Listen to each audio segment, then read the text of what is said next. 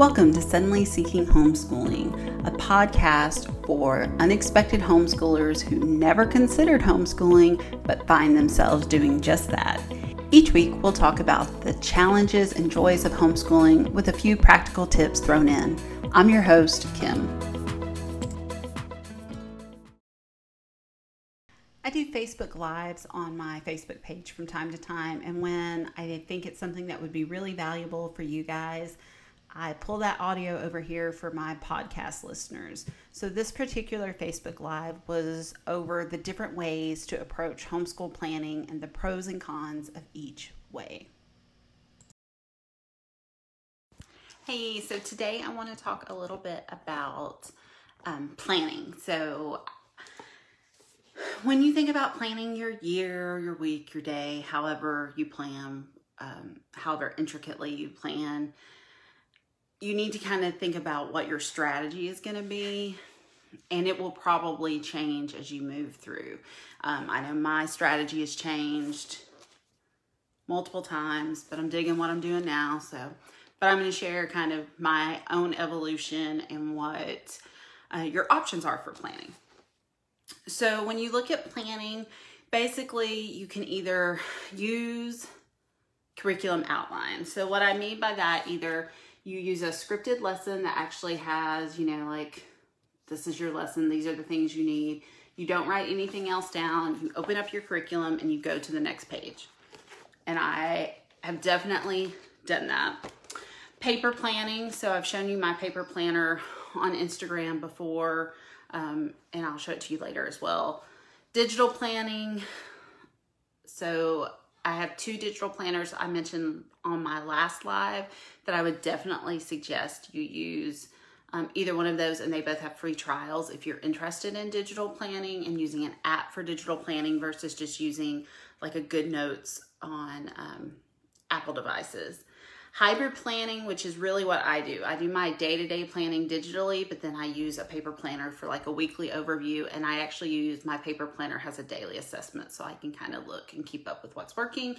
And then kind of the last option is not planning at all, but not planning at all isn't really what you think it is. So we'll talk about each one. So using the curriculum outline is basically opening the page and going to the next page in your curriculum. Your curriculum might have even a schedule with it. Some of them do, some of them don't. Um, but it's basically opening your curriculum, going to the next page for your open and go curriculums. Um, the pros are that it requires no work in advance for you. Like you literally just open it and do the next thing. the cons are, and as someone that's done this a lot, I can I feel like I can speak to this probably more than maybe some people who didn't do it this way. Sometimes if you do the open and go, it will slow you down because especially when you use manipulative intensive curriculum or if you're using science, um, which can be experiment heavy, hands-on heavy curriculum, it can take a while to pull everything out when you're just opening it and like, okay, today's lesson is, oh, well, I need seven things for today's lesson hold on. So you sometimes you lose their attention by the time you pull everything and have it ready. And kids don't always know what to expect next. And for a lot of kids, that's not a big deal. But if you have a very planner, um, traditional type A student, it can be really frustrating for them to not know how their week's going to be laid out or what to expect. So if you're just opening and going, they don't have that kind of uh, idea of what's going on or a schedule. So paper planning is next. So hold on just a second. That was up close and personal. But this is my paper planner this year. So, and I have, in my paper planner, I include things like my meal planning for the week, um, weekly overview for our school week, the month, those kinds of things. So the pros to paper planning are you can add additional information. Like I just mentioned, your meal planning can go in it. Your appointments for the week can easily go in it, things like that. You can also have any of the record keeping that you might need to stay legal in your state. Logins, which are really big right now as we're combining more and more virtual learning in. and household tasks. You could have a chore sheet. There's lots of things you can add to make paper planning your own. You can make copies for everyone. So once you have your plan for the week or the month or however you do it, you can literally go onto your printer or copier and make a copy for everyone. You could also scan it and email it. You can customize your planner to fit your personality. So like I made my own planner this year because I wasn't finding anything that was working specifically for me and the questions I like to answer on a daily basis to keep me on track.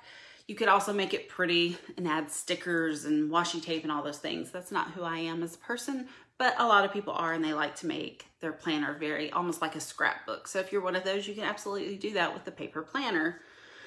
You aren't relying on a screen to dictate the day. So if you're very anti-screen, a paper planner is great because you're just pulling out a workbook or a piece of paper um, that is your planner and that's how you're going through your day. You're not your students or your kiddos are not constantly seeing you check a device to see what you're doing next. So you're reinforcing the idea that we don't need to be attached so much to our devices.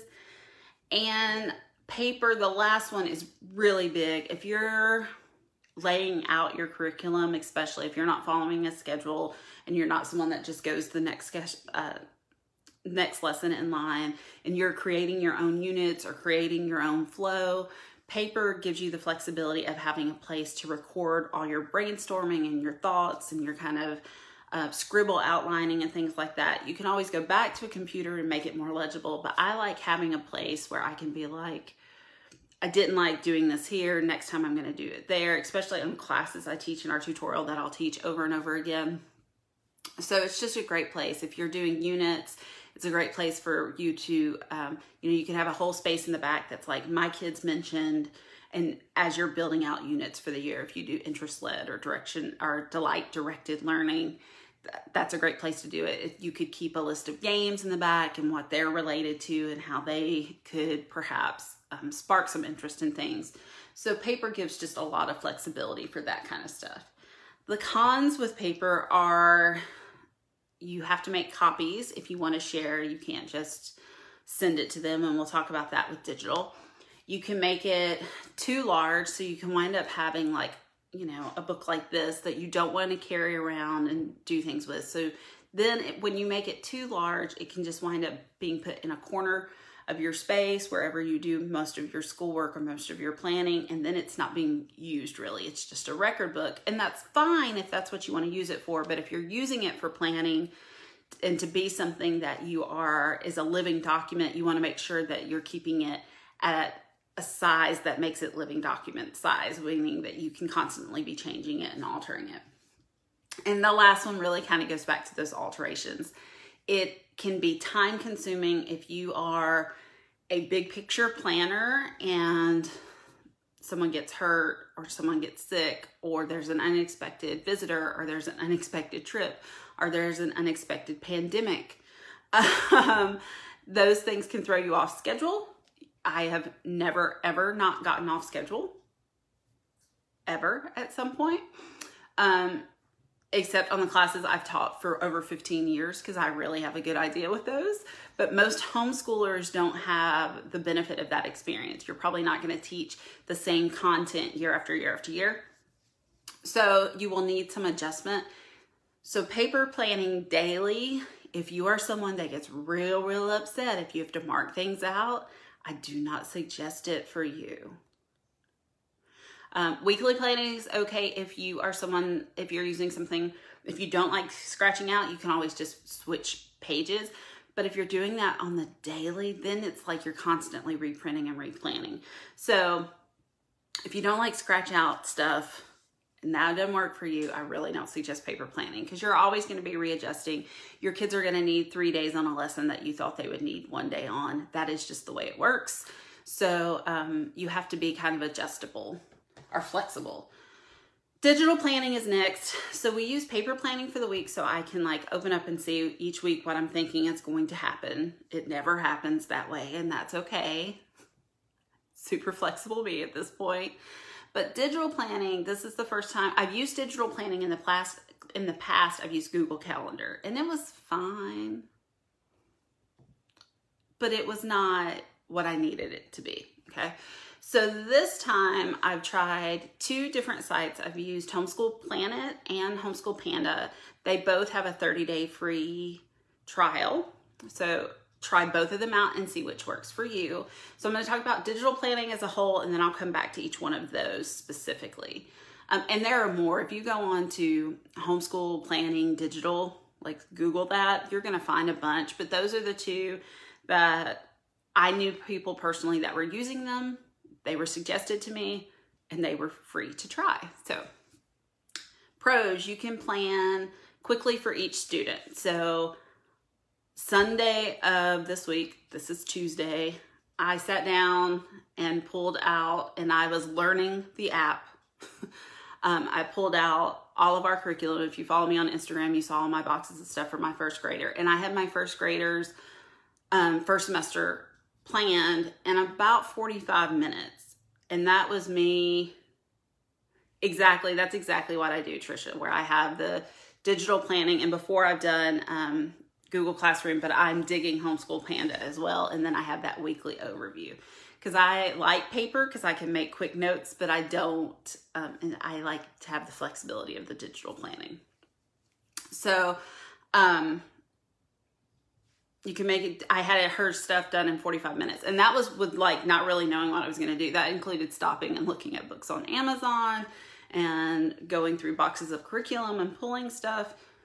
But she's also in first grade, so that keep that all with a grain of salt but it was super easy to do. And now I can literally um, show her exactly what we're going to do. Each day is the plan. If we don't get something done, and this is the like, ta-da, gold standard for the digital apps or the digital planners is that if it's not completed, I can go in and readjust and just push it back three or four days. Or there's another pandemic, knock on one, hopefully there's not. This one is enough. And something happens and we're not schooling for like two weeks and we have an unexpected break i can just move everything two weeks. Um, and i am a little in love with that kind of obsessed it's i don't know it's like when you find that perfect lipstick and you just want to buy them all up that's kind of how i feel about this so i'm super excited about that um, you can buy lesson plans for homeschool planet um, there are some free lesson plans for homeschool panda I didn't see any that you buy. I'm not saying there's not because I've just messed around in both of them. Um, in Homeschool Panda, you can like look at your curriculum. So like this is Right Start Math. Right Start Math has lessons.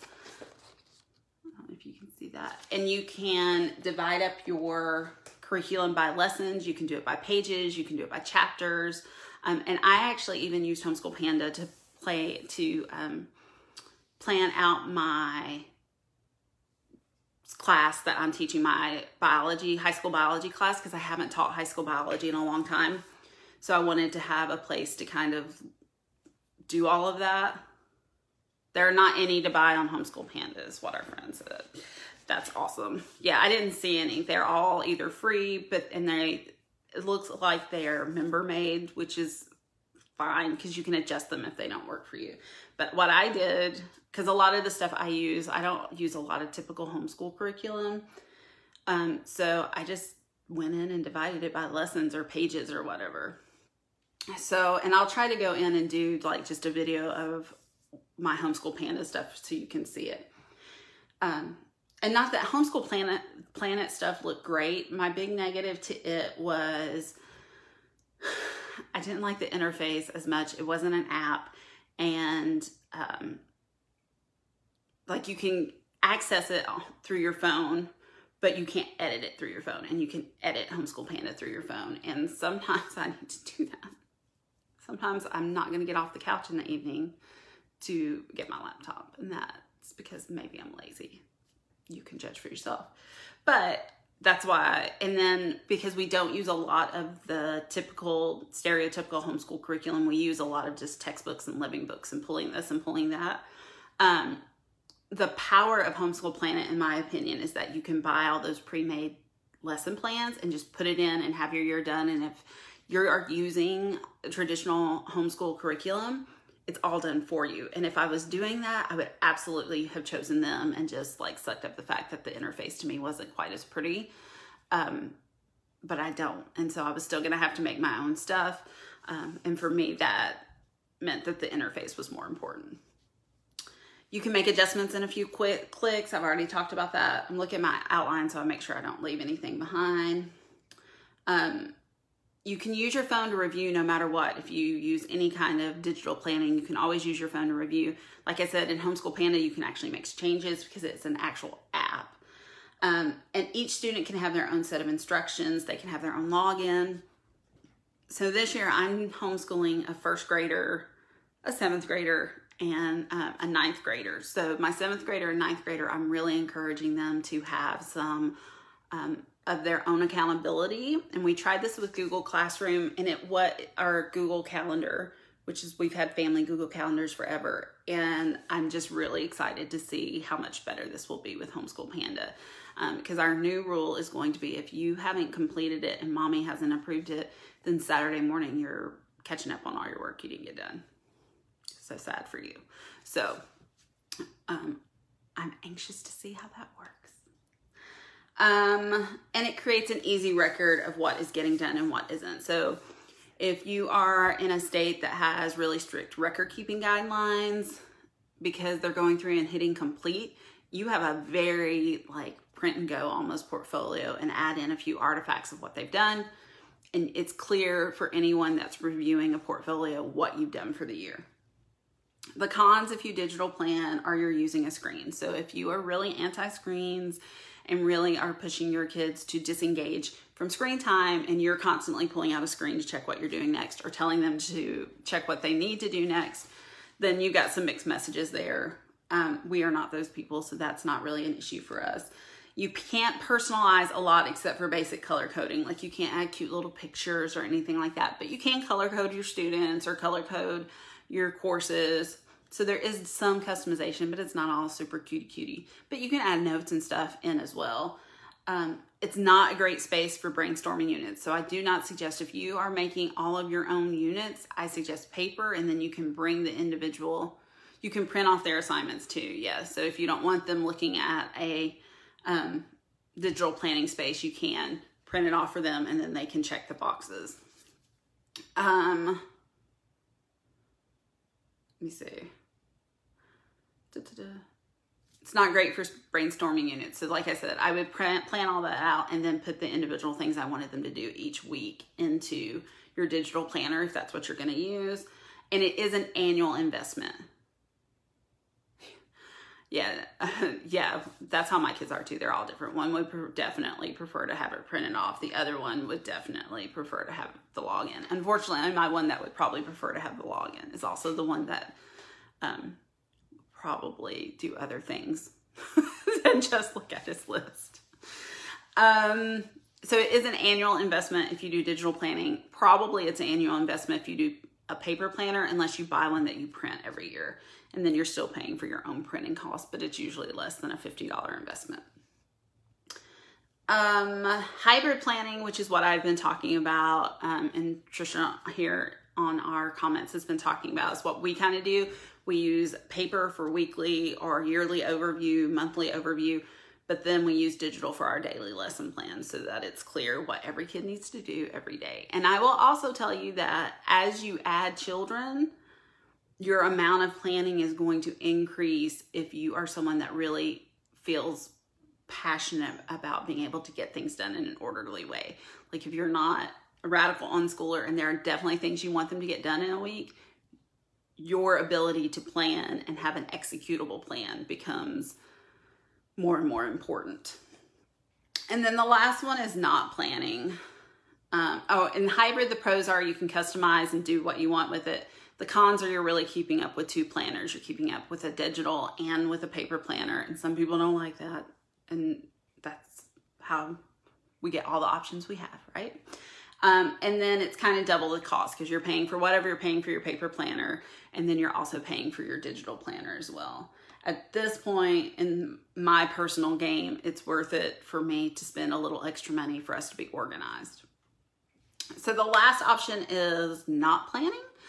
So my not planners, and it's not just radical unschoolers that don't plan anything. A lot of people don't use a formal curriculum, and I would not call them necessarily radical unschoolers who, who just like follow whatever their kiddo wants to do.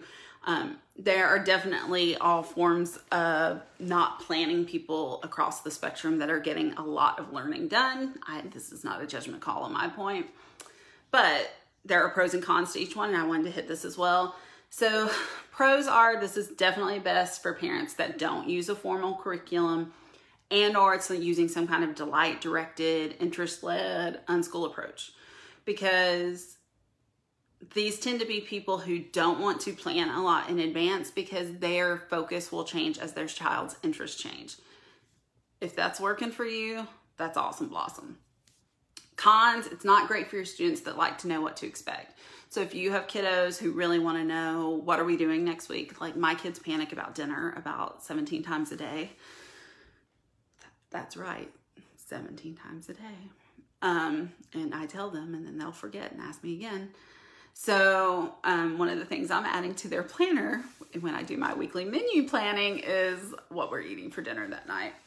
Um, it, it's not good for kids that need to know what to expect or what to do or um, who feel really comfortable checking off a box um, and maybe not feel as comfortable being able to create a schedule and plan for themselves and need some scaffolding because they can't do it on their own these are not kids that do well with not planning.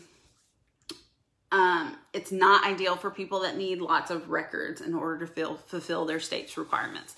Now, I've always, always used an umbrella school, so I've never done a portfolio evaluation, but I live in a state now that that is an option. If you homeschool, you can do portfolio evaluation. So I've gotten more comfortable seeing that as a teacher um, or as a homeschool tutor in a state that does that. And it's a lot of record keeping and you want to make sure that you have everything that you need at the end of the year.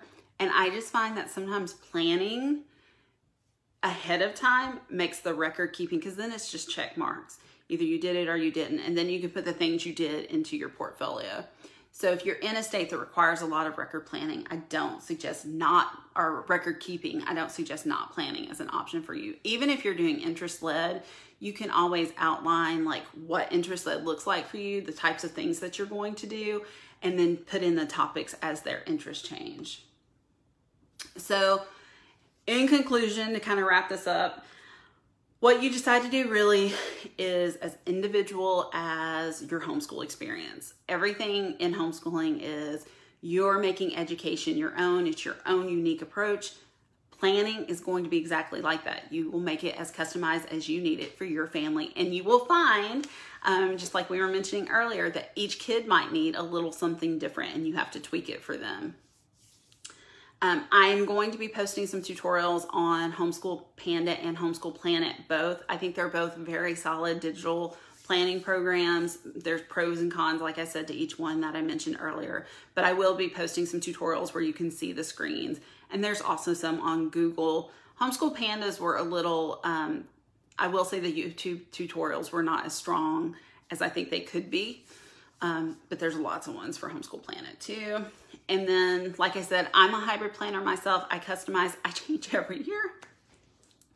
This is my year that I really am excited about what I'm doing because, like I said, I like the adjustment, uh, the adjustability, the flexibility of that digital planner daily and we're doing lots. We started using Google Classroom in our homeschool, and like our homeschool has a Google Classroom that I put my big boys, my big boys, my seventh and ninth graders stuff in. Um, so I really like kind of intermingling the digital with the paper. I've taught online classes for almost 15 years. So to me, that's just like, a, that's part of the education process. So I have embraced it, but I know some people don't. So you got to do what works for you and what kind of curriculum you're using and how you're using it, and it might change. But I wanted to get on here, like I said, and just touch base with you and let you know some options for planning out your year if that's one of the things that you know my last video i was talking about that inner critic is really starting to get to you and if planning the planning piece is holding you back those are some options